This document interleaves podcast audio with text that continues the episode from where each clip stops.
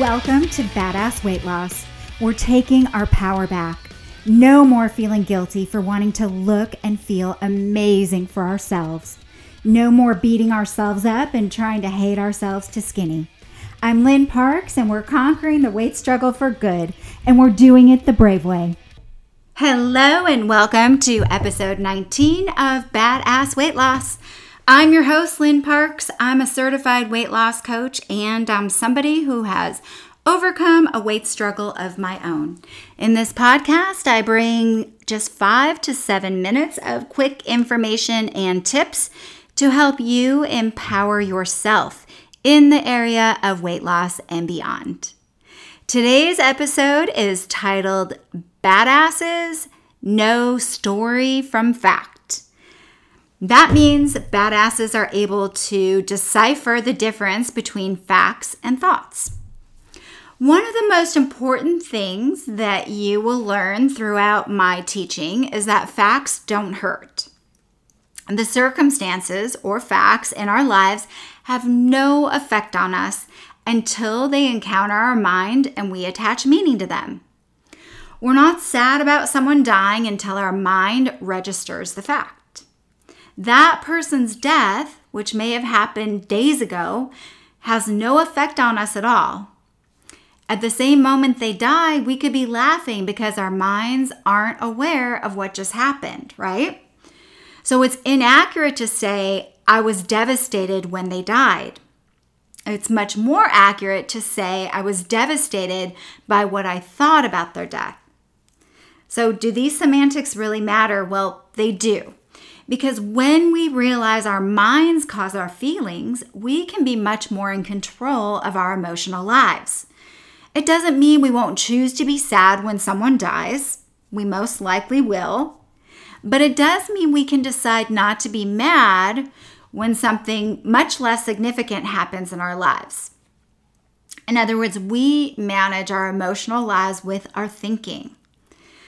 Identifying and understanding the patterns in our life is much easier when we can separate out the facts from our thoughts. We're able to see our thoughts clearly, and then we understand why we're choosing the thoughts we do. Our unconscious thoughts are always about self protection. We create our lives mostly with our minds. We often believe our stories so deeply that we think they're facts when they're not. We, this is fine as long as the story isn't painful or causing problems in our lives. But many of our stories are extremely painful, even debilitating. One of the things that separates life coaching from therapy is how much time we spend talking about our past. So many times in traditional therapy, the therapist will ask the client questions and then the client will share all they remember about what happened to them. Sharing our version of a story with someone is helpful, but reiterating it without changing it isn't useful.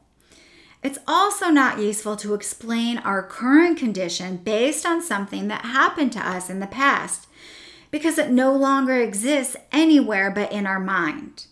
This is really a huge concept to understand, you guys. There is no such thing as an old wound or old thinking. It's impossible to experience a feeling when we're three and re experience it now. What happens is we're experiencing a new thought about something that happened when we were three, and it's creating a new feeling. This is really a life changing thing to know. We cannot experience pain from our past. The only pain we're experiencing is the pain we're creating in our minds now. So, really good news nothing from our past has power over us anymore. The story we tell about our past depends on what we're choosing to focus on. All of us know someone who identifies themselves as a victim, and they may have a very good reason. But the victim identity perpetuates because people who have it currently think that way, and they create it over and over in their own lives. Sometimes on purpose, and most of the time not. We can look at life however we like. Many people feel freedom when they choose to look at their lives as though everything happened exactly as it was supposed to, so they could have the life they were meant to have. We get to take from our past what we want and we get to leave the rest of it behind. We get to decide what we want to think about. We get to decide what we're going to make it mean. The things we think about from our past can bring us joy. In the kind of coaching I do throughout my program, I seek to find the cause. We can treat the problem by trying to change our actions, which a lot of coaches do, but unless we treat the cause of those actions, we are not creating a permanent solution. To treat the cause, we have to understand our thoughts that cause our feelings, which then drive our actions. Before any actions change, we must change the thoughts and the feelings that lead to those actions. Positive thoughts create positive results in our life, and negative thoughts create negative results. The cause of problems can always be traced back to how we choose to interpret circumstances or events. Our current thinking is what creates our current life, so we begin there.